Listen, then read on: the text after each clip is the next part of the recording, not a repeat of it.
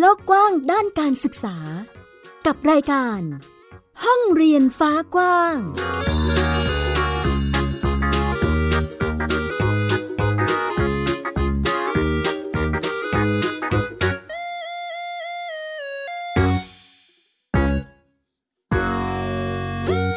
สวัสดีค่ะ ต้อนรับคุณผู้ฟังทุกท่านเข้าสู่รายการห้องเรียนฟ้ากว้างค่ะ อยู่กับแม่หญิงสกาวรัฐวงมั่นกิจการนะคะที่ www.thaipbspodcast.com ค่ะ พูดคุยกันในประเด็นการศึกษาค่ะคุณผู้ฟัง วันนี้เราพูดคุยกันกับอีกหนึ่งครอบครัวบ้านเรียนนะคะสำหรับรูปแบบการจัดการศึกษาแบบกลุ่มประสบการณ์นะคะ กับมุมมองทิศทางที่ครอบครัวตัดสินใจเลือกมาโฮมสคูลค่ะคุณผู้ฟัง มีรูปแบบมีแนวคิดอย่างไรรวมไปถึงลักษณะการจัดกระบวนการเรียนรู้ค่ะ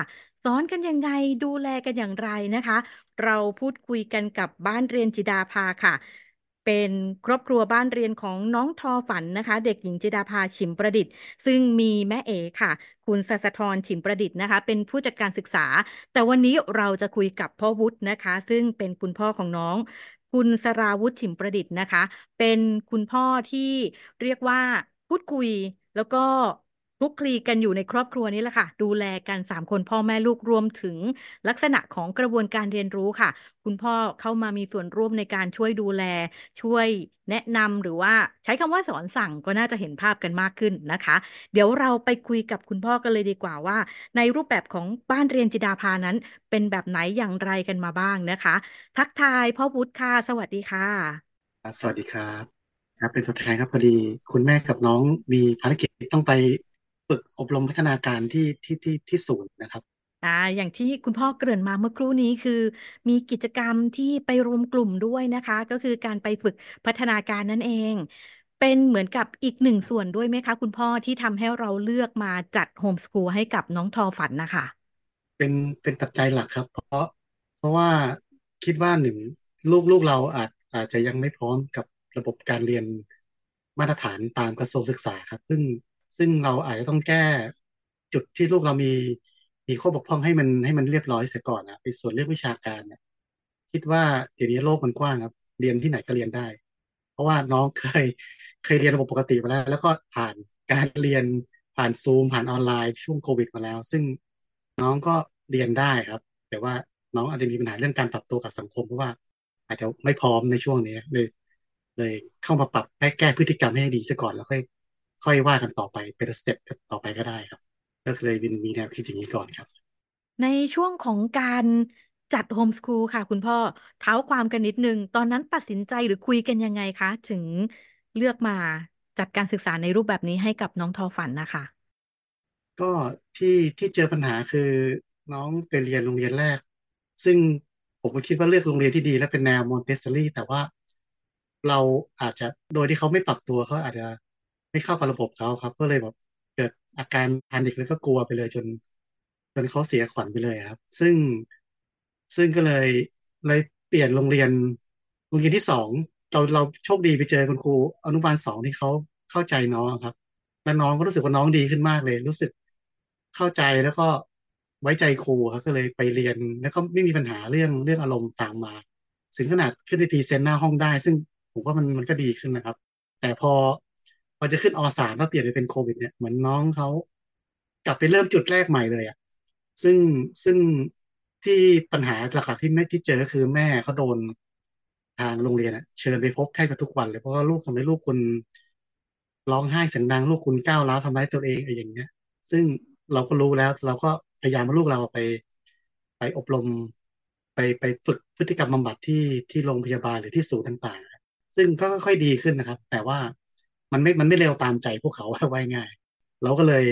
ปรึกษากับกับแม่แล้วว่าสงสัยเราอาจจะต้องหยุดเรียนแล้วก็มา มาเรียนแบบแบบแบบโฮมสคูลแบบนอกตำราเงี้ยแล้วก็เอาลูกเราไปฝึกกิจกรรมบำบัดให้มันเต็มที่เพื่อ เพื่อแก้จุดจุดนี้ก่อนนะค่อยค่อยค่อยไปทำเรื่องวิชาการที่หลังเงี้ยแต่ว่าพอมาเจอโฮมสคูลแล้วเหมือนกับว่าเราก็สามารถไปตรงไหนก็เป็นการเรียนไปได้ตลอดเวลาครับ โดย ยที่มีหลักๆอะที่ที่ได้ไอเดียนี้มาคือตอนไปเจอผู้ปกครองก็เจอไปเจอ Facebook อ่าในแนวบ้านเรียนกทมครับคุณแม่เขาเจอ คุณแม่ก็เลยมาปรึกษากันนะว่าจะทำยังไงก็แล้วก็เริ่มมองเห็นแล้วแต่ แต่ก็ยังไม่ไม่ไม่ค่อยเข้าใจครับ จนจนวันหนึ่งไปเจอ ไปเจอผู้ปกครองที่น้องที่ไปอบรมที่ศูนย์สิรินทรด้วยกันเขาเขาทำแบบบ้านเรียนแบบกลุ่มประสบการณ์เหมือนกันเขาเลยแชร์ไอเดีย แล้วก็แชร์ข้อมูลมาครับ แล้วก็เลย เอาเขาเป็นต้นแบบนะครับแล้วน้องก็เรียนอยู่ห้องนี้ครับ น้องทองฝัดนะครับ ก็เลย เลยได้ได้ได้ได้คุณแม่เขาเป็นที่ปรึกษามาตลอดครับ แล้วก็เขาเลยให้เราไปหาข้อมูลที่สำนักงานประถมศึกษาที่ที่กทมครับ ผมก็เลยขับรถไปกับแม่ไปหากันนะก็ก็ค่อย ๆทำมาเรื่อยๆครับก็ลองผิดลองถูกมาครับก็ดีที่ที่แม่ก็มีมีมีกลุ่มมาเรียนคอยแนะแนวก็เลยทำตามกันมาค่ะ ในจังหวะของการตัดสินใจตอนนั้น มีความกังวลอะไรในตัวคุณพ่อหรือว่าในครอบครัวไหมคะ ความกังวลก็คือกังวลเหมือนกันครับว่า จะสอนยังไงให้ลูกรู้ มีความรู้ เพราะว่าว่าเหมือนกับเราผ่านผ่านช่วงเวลาการเรียนมานานแล้วจนลืมการเรียนการสอนไปแล้วครับแต่ว่าคนที่สอนหลักๆก็คือจะเป็นคุณแม่ที่ที่ไปเตรียมตัวหาตำราหาอะไรมานั่งค่อยๆสอนลูกไปครับ ซึ่ง สังเกตจากตอนช่วงโควิดที่เรียนออนไลน์ลูกจะได้ความรู้มากขึ้นเพราะว่าแม่เป็นคนสอนก็เลยเลยคิดแล้วต้องใส่ถ้าแม่สอนก็คงจะดีกว่าเพราะแม่ แม่จะเข้าใจลูกได้ดีกว่าครูคนอื่นนะครับเพราะว่าจำนวน workload ครูที่โรงเรียนก็คือหนึ่งต่อยี่สิบแต่ถ้าลูกเราอะไรอยู่บ้านแล้วก็สามารถดูได้แล้วดูแลได้หนึ่งต่อหนึ่งมันน่าจะออกมาได้ดีกว่าครับถือว่าจะต้องดูอารมณ์น้องด้วยว่า ถ้าวันอันไหนอารมณ์พร้อมเรียนแล้วก็ แล้วก็ค่อยสอนไปอันไหนไม่พร้อมแล้วก็เขาเขาคือตอนนี้น้องเขาสนใจเรื่องกิจกรรมวาดรูประบายสีตอนไหนเขาไม่พร้อมก็จะไปนั่งระบายสีไปก่อนก็จะปล่อยเขาไปไปทำสิ่งที่เขาชอบไปก่อนสักพักพอเขากลับมาแล้วค่อยค่อยมาเริ่มเรียนกันใหม่ค่อยค่อยพอได้อยู่ค่อยปรับตัวตามสถานการณ์ไปครับเรียกว่าเน้นไปตามความพร้อมของผู้เรียนเลยนะคะ ในมุมของลักษณะการเตรียมกิจกรรมค่ะคุณพ่อ เออ เราต้องเตรียมเนื้อหากิจกรรมข้อมูลอะไรยังไงบ้าง ในการที่จะสอนน้องแต่ละครั้ง หรือว่าเราให้น้องนำกิจกรรมหรือยังไงเอ่ยของของทางนี้ ก็ที่ที่แม่เขาเขาจะดูว่าจะดูช่วงช่วงกิจกรรมอาจจะมีจะดูกิจกรรมสำคัญทางทางศาสนาอะไรอย่างนี้ครับ ที่เราจะมาลงในกลุ่มประสบการณ์เช่นช่วงนี้เดือนหน้าอาจะเป็นใกล้วันมาฆบูชาใช่ไหมครับเตรียมแผนว่า เออเราจะพาน้องไปทำบุญวัดไหนไปเวียนเทียนตอนเย็นวัดไหนอะไรเงี้ย เพื่อเพื่อจะถ่ายรูปเก็บร่องรอยแล้วมาลงลงเลคคอร์ดไว้ครับ ซึ่งก็เลยเก็บตั้งแต่ปีที่แล้วนะเป็นวันอาสาบูชาแล้วที่ไปที่พุทธมณฑลนะครับ แต่ไม่แน่ใจว่าถ่ายรูปทันหรือเปล่าว่าเพราะว่าคนเยอะแล้วลูกก็วิ่ง ลูกทอเห็นสนามหญ้ากว้างนะเขาวิ่งสนุกไปเลย จนพ่อก็ลืมไปเลยวิ่งตาม วิ่งตามหาลูกพวกกลัวลูกหาย แต่ก็แต่ก็มีการเตรียมแผนก็คือมีการวางวางวางแผนคร่าวๆว่า อ่า เดี๋ยวจะไปทะเลกันนะถ้าจะไปเที่ยวไหนที่ทะเลที่กันบ้างก็ที่ผ่านมาไป อ่าช่วงช่วงปีใหม่ก็ไปไปเที่ยวทะเลที่สัตหีบแล้วก็เตรียมวางแผนไปพาลูกไปชมสวนนงนุษย์นะครับ เพราะเขามีลูกปั้นไดโนเสาร์ซึ่งจะบอกข้อมูลทางวิทยาศาสตร์ว่าเป็นพันธุ์อะไรแหล่งกำเนิดอะไรเงี้ยเขาเขาก็ชอบดูนะครับ ก็เดินดูไปวิ่งไปเรื่อยแล้วก็วิ่งตามเก็บรูปไปครับ สเก็ตรูปเป็นเสารูปอะไรของเขาเขาก็เขาก็จำมาได้ระดับหนึ่งนะครับ ซึ่งซึ่งก็ก็ดี พอไปเที่ยวทะเลมากับมันเขามั่นใจขึ้นพอพอไปเรียนไปเรียนว่ายน้ำในสระเนี่ยเขาเขาเริ่มเริ่มไม่กลัวครับ เริ่มเริ่มอยากจะว่ายน้ำกับคุณครูมากขึ้นนะครับ ก็เหมือนจะเห็นผลลัพธ์ที่ดีขึ้นนะเรียนแบบนี้ครับอ่าเหมือนกับว่าเป็นรูปแบบการเรียนรู้ที่คือมีความ อบอุ่นทางใจใส่ใจจากคุณพ่อคุณแม่ด้วยรูปแบบหนึ่งแล้วก็การได้พาลูกไปทำกิจกรรมร่วมกัน เหมือนกับพัฒนาทักษะ แล้วก็การดูแลตัวเองของน้องทอฝันไปด้วยตามลำดับเลยนะคะ คุณพ่ออ่าซึ่งตอนนี้นะคะ น้องทอฝันหรือว่าเด็กหญิงจิดาภาชิมประดิษฐ์นะคะปหนึ่งแล้ว เป็นลักษณะการเรียนรู้ของเด็กประถมศึกษาตอนต้นนะคะ ที่ค่อยๆไต่ลำดับไป ในมุมของกิจกรรมวาดภาพระบายสี อันนี้เหมือนกับเป็นกิจกรรมหลักเลยที่น้องทอฝันจะชอบ เรียกว่าเป็นกิจกรรมที่ชื่นชอบทีเดียว เป็นภาพแบบไหนยังไงบ้างคะคุณพ่อ มีการกำหนดกรอบภาพไว้ไหมเราต้องวาดอะไรอย่างไรหรือว่าเป็นไปตามที่เอ่อไอเดียน้องแต่ละช่วงแต่ละเวลาคะแรกๆคุณพ่อจะจะเป็นภาพอ่าภาพเจ้าหญิงนะครับ ซึ่งซึ่งแรกๆเขาชอบดูเพลงเจ้าหญิงเนี่ยจนโดนพออที่โรงเรียนตำหนิว่าลูกผมฟุ้งซ่านบอกเอ้ยมันจินตนาการเด็กทุกคนเขาก็ชอบเจ้าหญิงแล้วมันแปลกตรงไหนอะไรเงี้ยแล้วเขาก็ชอบระบายสีก็เลยเขาก็ชอบระบายสีจนจากระบายที่ที่ที่ไม่เคยเป็นเป็นรูปคือหลุดหลุดหลุดเฟรมนะครับว่าไงทุกวันนี้เขาคอนโทรลมือได้ดีขึ้นน้ำหนักสีสวยขึ้นนะครับก็คือดีขึ้นตามแบบจนทุกวันเนี้ยเขาเป็นภาพสเก็ตกับ freehand ซึ่งเขาสามารถวาดรูปพ่อแม่ลูกวาดรูป ตุ๊กตาเอลซ่าหรืออะไรของเขาเองนะโดยโดยที่เขาตามจินตนาการเขานะครับ ซึ่งอาจจะไม่สวยแต่ก็ก็ก็ผมว่าเขาวาดวาดรูปเก่งกว่าผมตอนเด็กอะคือคือเขาเขามีไอเดียในการวาดดีขึ้นครับการลงสีมีน้ำหนักที่ที่มันมีมิติมีมีเฉดเป็นเป็นเงาเป็นอะไรขึ้นเหมือนเขาเขาลองเล่นเขาไปเรื่อยๆครับ ก็ก็เหมือนเขามีมีไอเดียทางด้านศิลปะที่ดี ก็เลยให้ให้เขาเขาเล่นไปเรื่อยๆครับวาดวาดวาดตามตามไอเดียเขาเลย ลูกชอบเอามาวาดกระดาษรีไซเคิลของพ่อที่ไปเขียนเล่นอ๋อเอาไปเขียนเล่นเขียนถ้ากระดาษรีไซเคิลแต่ว่าถ้าสวยนะกระดาษรีไซเคิล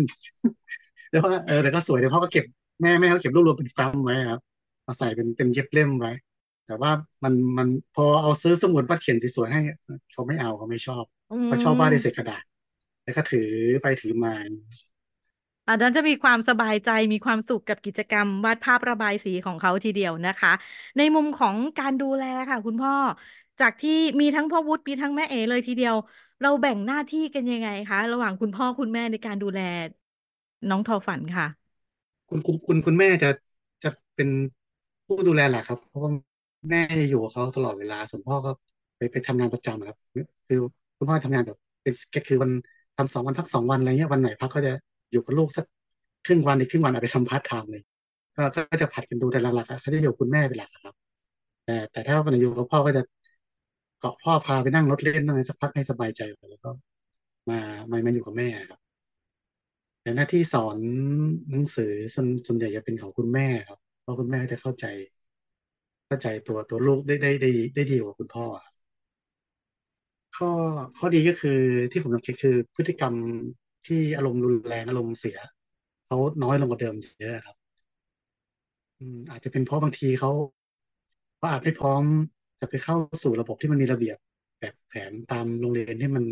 มันมีอยู่เยอะเขาอาจจะยังไม่พร้อมมาทำเหมือนเขาเขาเขาโดนกดดันมากไป ซึ่งถ้าเราเราเลือกให้เขามามาทำอะไรที่เขาไม่ต้องถูกกดดันมากสึกว่าอารมณ์เขาก็ดีขึ้นนะครับ ก็ก็มองเห็นจุดดีจุดดีจุดเนี้ยครับ ส่วนเรื่องเรื่องวิชาการเรื่องเรื่องการเขียนอะไรก็ ค่อยๆเขียนไปแต่ว่าไปปรึกปรึกษาคุณหมอนักกิจกรรมบำบัดเขาบอกว่าอ๋อไม่เป็นไรคุณพ่อก็ค่อยๆเขียนไป ได้สักสิบยี่สิบตัวก่อนไม่เป็นไร แต่ว่าเดี๋ยวถึงเวลาพร้อมผมว่ามันเขาเขาคงเข้าใจได้ดีขึ้นกว่านี้ครับ ส่วนข้อเสียนะครับ ข้อเสียบางคนอาจจะมองว่าลูกเราไม่มีสังคมไม่มีอะไรแต่จริงๆแล้ว เราเราหาได้ครับ เพราะว่า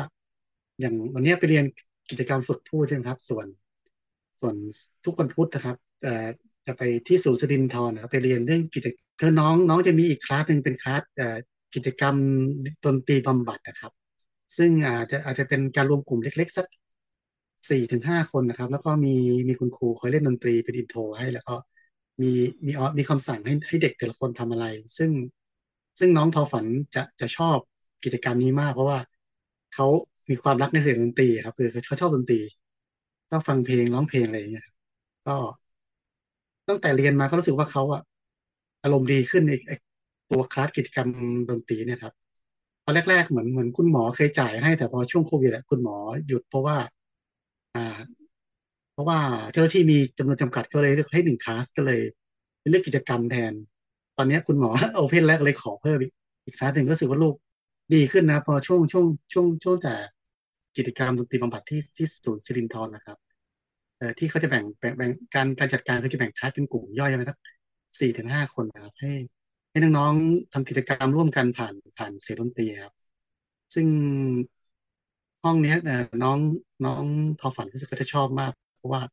เขารักในเสียงดนตรีอยู่แล้วแล้วแล้วเขาก็ได้ได้เรียนรู้กับเพื่อนๆที่ที่หลากหลายครับผมก็รู้สึกว่าเขาอะอยากเล่นกับน้องมากขึ้น มีมีสังคมอยากอยากปฏิสัมพันธ์กับคนอื่นมากขึ้นนะครับเพียงแต่ว่าเขาอยากยังยังเล่นกับคนอื่นไม่ค่อยเป็นเท่าไหร่แต่ว่า เข้าไปรวมกลุ่มไปนั่งดูเขาเล่นอะไรอย่างเงี้ยแต่ว่าพอปีเดคลาสเนี้ยเขากล้าที่จะจะเล่นกับเพื่อนๆมากขึ้นนะครับเท่าที่สังเกต ก็ก็ดีครับคลาสเนี้ยครับอ่ามาในมุมของคำถามยอดฮิตบ้างค่ะ คุณพ่อขออนุญาตแตะไปถึงในบริบทที่เราพาน้องไปทำกิจกรรมตรงนู้นบ้างตรงนี้บ้าง เคยมีมุมที่หลาย ๆ คนมาถามไหมคะว่าน้องเรียนที่ไหน ไปทำอะไรอย่างไร แล้วก็คำถามเกี่ยวกับโฮมสคูลอะไรประมาณเนี้ยค่ะ ก็มีมีคนถามว่าทำไมไม่เอาลูกไปเรียนอะไรเงี้ยก็ก็บอกว่าเรียนแต่ว่าเราเรียนเรียนที่บ้านเราเราทำหลักสูตรของอนุมัติกระทรวงเนี่ยเขาก็ให้ให้ใบอนุญาตมาแล้วเขาก็งงว่ามันได้ด้วยเหรอมันได้เดี๋ยวนี้โลกโลกเขาไปไกลแล้วครับ คุณอยู่บ้านผมที่ไปเรียน MIT ยังเรียนได้เลย ซึ่งวันเนี้ยเขาเขาเปิดโอกาสการเรียนรู้แบบ ไม่มีที่สิ้นสุดอะครับ คือ อยู่ตรงไหนก็เรียนได้เพียงแต่ว่าเราต้องต้องสร้างองค์ความรู้ให้กับครอบครัวเรากับลูกเราให้ได้นเอง ซึ่งมันจะมาได้หลากหลายวิธี อยู่บ้านเราอาจจะเริ่มเรียนจากอย่างนี้ไปก่อนพอพอโตขึ้นเนี่ยครับอาจอาจอาจจะให้เขาไปซื้อคอร์สออนไลน์แต่ละวิชามาเรียนอยู่บ้านก็ได้ เป็นค่อยๆเติมความรู้ไปครับ ผมก็ว่ามันก็ไม่ไม่เป็นอุปสรรคเหมือนเดิมที่ต้องไปนั่ง นั่งเรียนในห้องเรียนตลอดเวลาเหมือนเหมือนเหมือนสมัยที่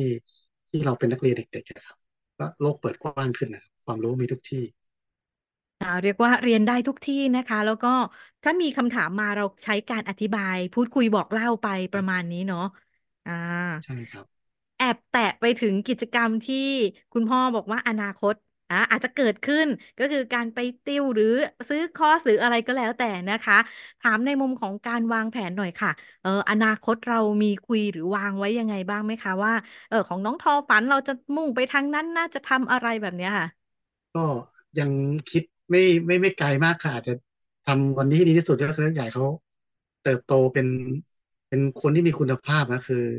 เติบโตยังมีความสุขแล้วก็สามารถดูแลเลี้ยงดูตัวเองได้ครับ ส่วนอาชีพในอนาคตเนี่ย คุณพ่อก็ยังมองไม่ออกเหมือนกัน แต่ว่าอาจจะให้เขาเป็นคนเลือกเองอาจจะให้เขาไปลองทำอะไรหลาย ๆ อย่าง ซึ่งเขาชอบจุดไหนเราก็อาจจะส่งเสริมในจุดนั้นเป็นเป็นจุด ๆ ไปครับส่วนความรู้ถ้าเราก็ที่ที่ศึกษาดูอะเราอาจจะไปสอบเทียบรายวิชาเป็นโมดูลเหมือนเก็บเหมือนเก็บหน่วยกิตไว้ครับ เพื่อเพื่อได้วุฒิทางการศึกษาเป็น เป็นประถมเป็นมัธยมต้นเป็นมปลายอะไรเงี้ย เราอาจจะค่อยๆค่อยเก็บตัวนี้ไปเป็นที่หลังได้เหมือนกันแล้วค่อยไปไปแอพพลายในมหาลัยต่อก็ได้ เพราะว่า เคยได้ยินเคยได้ศึกษาข้อมูลมาก็ไปลักษณะนี้ก็ได้เหมือนกัน ในมุมของการเรียนรู้การศึกษาที่คุณพ่อคุณแม่คุณลูกนะคะ ช่วยกันจัดสรรเวลา หรือว่ากระบวนการเรียนรู้ให้ลงตัวกับครอบครัวนั่นเอง แล้วก็จัดเป็นรูปแบบการศึกษาที่เหมาะสมกับตัวน้องทอฝันนะคะ ซึ่งตอนนี้น้องทอฝันก็ปหนึ่งแล้วนะ แล้วเดี๋ยวจะมีรูปแบบของกระบวนการสำหรับการวัดและประเมินผล ซึ่งเป็นรูปแบบที่ทางสำนักงานเขตพื้นที่การศึกษานะคะ จะใช้เหมือนกับ ถ้าเทียบเคียงกับโรงเรียนก็คือเหมือนไปสอบนั่นแหละนะคะ แต่ว่าของเราจะมีรูปแบบที่แตกต่างเพิ่มเติมขึ้นมาก็คือสามารถที่จะเลือกรูปแบบของการวัดและประเมินผลให้เหมาะสมกับตัวผู้เรียนได้นั่นเองอะมาในมุมของบ้านเรียนของน้องทอฝันบ้าง บ้านเรียนจิดาภา เรามีความกังวลมีการเตรียมข้อมูลเก็บอะไรอย่างไรบ้างคะ เพื่อที่จะมาจัดเป็นรูปแบบของการวัดและประเมินผลหรือเอกสารประเมินนี่แหละ ให้กับน้องทอฝันค่ะ ก็รู้สึกหนักใจกับเอกสารประเมินเพราะว่าเพราะว่าตอนนั้นไปตามเรื่องของอนุญาตอยู่นานมากคือเขตเขาไม่ตอบสักทีอ่าและและเราตอนนั้นคือแม่แม่ทางทางทางบ้านเรายังไม่เข้าใจวิธีว่าจะเก็บหลักหลักฐานยังไง ซึ่งเราเพิ่งมารู้ทีหลังว่า อ่า เราถ่ายรูปมันเก็บไปก่อนก็ได้ แล้วก็ค่อยค่อยมาเอาเอาไอ้รูปกิจกรรมที่เราเรียนที่เราพาลูกไปเที่ยวไปศึกษาต่างๆมา แล้วก็ เราค่อยมาจัดกลุ่มเข้ากับ รูปแบบการศึกษาที่เราเขียนไว้ได้เป็นเป็นหมวดหมู่ได้ครับ ซึ่งตอนเนี้ยเอ่อคุณพ่อจะเป็นคนทำเพราะว่า คุณพ่อจะชำนาญเรื่องเอกสารเนี้ยมากมากกว่ามากกว่าคุณแม่ก็เลยก็ เริ่มวางแพทเทิร์นในตัวตัวใบประเมินแล้วครับตอนนี้คุณแม่ก็เลยกำลังเรียบเรียบเรียง เรียบเรียงข้อมูลเกี่ยวกับการการเก็บร่องรอยเป็นหลักว่าทำหัวข้อไหนไปแล้วบ้าง กิจกรรมอะไรบ้างเนี่ยแล้วก็เริ่มเริ่มเริ่มมาเรียงแล้วมาต่อเข้ากับแบบฟอร์มที่ที่ทางกลุ่มได้ แนะแนวมาเมื่อวันก่อนนะครับ ก็เลย พอไปฟังก็เออก็พอเริ่มจะเห็นไอเดียแล้วครับ ก็เลยเริ่มเริ่มทำมามามาตั้งแต่วันนั้นนะครับ เอาเอาเริ่มมามาเรียงให้เข้าให้เข้าฟอร์แมตให้ให้ได้แล้วครับตอนนี้ครับขออนุญาตเสริมในส่วนของการวัดและประเมินผลอีกนิดนึงค่ะ เพราะว่าการจัดการศึกษาขั้นพื้นฐานโดยครอบครัวนี้นะคะ จะเป็นอีกหนึ่งรูปแบบการศึกษาค่ะ คุณผู้ฟัง เลือกที่จะมาเรียนรู้ในรูปแบบที่เหมาะกับตนเองได้ และสามารถที่จะ จัดกระบวนการวัดและประเมินผลเพื่อให้เหมาะกับรูปแบบการเรียนรู้ของผู้เรียนได้เช่นกันนะคะ โดยในส่วนนี้ก็อยู่ที่ครอบครัวกับผู้เรียนนะคะ ได้วางแผนร่วมกันออกมาเป็นแผนการศึกษา สู่การเตรียมความพร้อมในการวัดและประเมินผลร่วมกับสำนักงานนั่นเองค่ะ ในรูปแบบของการวัดและประเมินผลสำหรับแผนกลุ่มประสบการณ์นะคะ ก็จะเป็นรูปแบบการวัดประเมินผลที่หลากหลายทีเดียวค่ะ เรียกว่าใน รูปแบบการศึกษามีทั้งหมด 12 เครื่องมือสำหรับการวัดและประเมินผล เราสามารถดึงมาปรับใช้ให้เหมาะสมกับครอบครัวบ้านเรียนได้ทั้งหมดเลยนะคะ อันนี้อาจจะไปศึกษาข้อมูลเพิ่มเติมกันอีกครั้งหนึ่งได้ด้วยค่ะ ช่วงท้ายนี้ค่ะ เดี๋ยวช่วงท้ายฝากให้พวุฒิฝากเป็นแนวคิดด้านการศึกษาแล้วกันเนาะสำหรับยุคปัจจุบันนี้เออมีมุมมองอะไรอย่างไร ลองแบ่งปันให้คุณผู้ฟังแล้วก็อาจจะมีเพื่อนๆบ้านเรียนนะคะ ที่เรับฟังอยู่ด้วยในตอนนี้ค่ะ มุมมองของทางบ้านเรานะครับ มองว่าสิ่งรอบตัวเราทุกอย่างคือการเรียนรู้ครับ เราอาจจะเรียนรู้ในการดำรงชีวิตกับลูก เพื่อให้เขาสามารถดูแลตัวเองและเติบโตขึ้นอย่าง พร้อมอย่างแข็งแกร่งได้ครับ ส่วนทางด้านเทคโนโลยีเนื้อหาหรือวิชาการเนะครับ ทุกวันนี้โลกเปิดกว้าง ในอินเทอร์เน็ตมีข้อมูลทุกอย่างให้คุณศึกษาได้ ในระดับหนึ่งใช่ไหมครับแต่คุณอยากรู้ลึก คุณอยากได้ ในที่มัน deep ไปคุณอาจจะไป take คอร์สเรียนตามมหาลัยต่างๆ ซึ่งเดี๋ยวนี้เขาก็เปิดกว้าง เรียน MBA ออนไลน์ได้ คุณอยู่เมืองไทย อยากได้ MBA ที่อเมริกาคุณก็สามารถ apply ได้ส่งเรซูเม่ไปเขาก็ apply คุณได้ ซึ่งโลกทุกวันนี้เปิดกว้างสำหรับการเรียนรู้มากครับ แล้วก็อย่าอย่าไปกลัวว่าถ้าเราเรียนที่บ้านแล้วเรา จะไม่มีสังคม ซึ่งสังคมก็เหมือนก็พูดง่ายคือเริ่มจากคนแค่คนสองคนขึ้นไปก็ถือเป็นสังคมแล้ว สังคมอาจจะอยู่แค่คนรอบบ้าน คนในหมู่บ้านหรือสังคมในในสังคมออนไลน์ในโซเชียลมีเดียวันนี้ก็ถือเป็นสังคมเหมือนกัน ก็อยู่ที่ว่าเราวางตัวยังไงในสังคม แล้วก็ปกป้องตัวเองกับสังคมที่มันมันอาจจะไม่ดีบ้างในบางมุมให้ได้ให้ให้รู้เท่าทันนะครับว่าง่ายก็อยากอยากจะให้กำลังใจบ้าเรียนทุกท่านนะครับว่า ทุกอย่างเขาคงจะทุกอย่างมีทางทางแก้และทุกอย่างมีทางออกที่ดีเสมอค่อยๆแก้ไปครับ ให้กำลังใจครับขอบคุณอ่าเป็นทั้งมุมมองด้านการศึกษาค่ะ คุณผู้ฟังแล้วก็กำลังใจจากพ่อวุฒินะคะ คุณสราวุฒิถิ่นประดิษฐ์จากบ้านเรียนจิดาภานั่นเองค่ะ เป็นอีกหนึ่งครอบครัวค่ะ คุณผู้ฟังที่สามารถเชื่อมโยงทุกกิจกรรมการดำเนินชีวิต เป็นทุกกิจกรรมการเรียนรู้ได้เลยนะคะ อย่างที่พ่อวุฒิบอกค่ะ ทุกอย่างคือการเรียนรู้โลกแห่งการสื่อสารที่เปิดกว้างมากขึ้น ยิ่งทำให้รูปแบบการศึกษาเปลี่ยนไป เข้าใกล้ได้ง่ายขึ้นสะดวกขึ้น มีพื้นที่การเรียนรู้หรือว่าการสื่อสารการถ่ายทอดข้อมูลเพิ่มมากขึ้นค่ะ อยู่ที่เราจะเท่าทัน และนำมาปรับใช้ให้เหมาะสมได้อย่างไรนั่นเองนะคะ ที่สำคัญค่ะคุณผู้ฟังรูปแบบการศึกษาในจังหวะของ เตรียมความพร้อมนะคะ และก็จัดการศึกษาให้เป็นไปตามความพร้อม ให้เป็นการศึกษาที่มาเมื่อพร้อมสำหรับผู้เรียนนั่นเองนะคะ การศึกษาที่ให้ครอบครัวได้เติบโตไปด้วยกัน และเป็นไปตามตัวผู้เรียน ตามศักยภาพตามความถนัดความสนใจของผู้เรียน สู่การดำเนินชีวิตในอนาคตอย่างเหมาะสมนั่นเองค่ะวันนี้รายการห้องเรียนฟ้ากว้างขอบพระคุณพ่อวุฒิมาก ๆ เลยนะคะ ที่ได้มาร่วมกันแบ่งปันพูดคุยค่ะ ขอบคุณค่ะขอบคุณครับ ในจังหวะของการเติบโตในอนาคตนั้น ลูกๆไม่สามารถอยู่กับเราได้ตลอดเวลา การเปิดพื้นที่ให้ลูกของเราได้เรียนรู้ ได้ก้าวไปได้ลองลงมือทำและสามารถที่จะฝึกฝนในด้านกระบวนการการคิด การแก้ไขปัญหา และสามารถที่จะดูแลตนเองในการดำเนินชีวิตต่างๆ ได้ ย่อมเป็นสิ่งที่คุณพ่อคุณแม่หลายท่านเฝ้าฝันและอยากปลูกฝังให้เกิดขึ้นกับลูกๆของเราทุกคนนั่นเองนะคะ เรียกว่าเป็นความเชื่อมั่นแล้วก็การ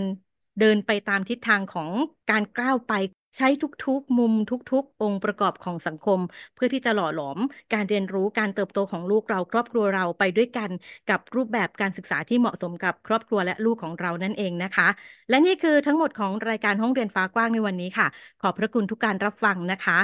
คุณผู้ฟังสามารถกลับมาพบกับแม่หญิงและรายการห้องเรียนฟ้ากว้างได้ใหม่อีกครั้งที่ www.thaipbspodcast.com ค่ะสำหรับวันนี้ต้องลาไปแล้วนะคะ ห้องเรียนฟ้ากว้างการศึกษาที่ไม่มีวันสิ้นสุด สวัสดีค่ะ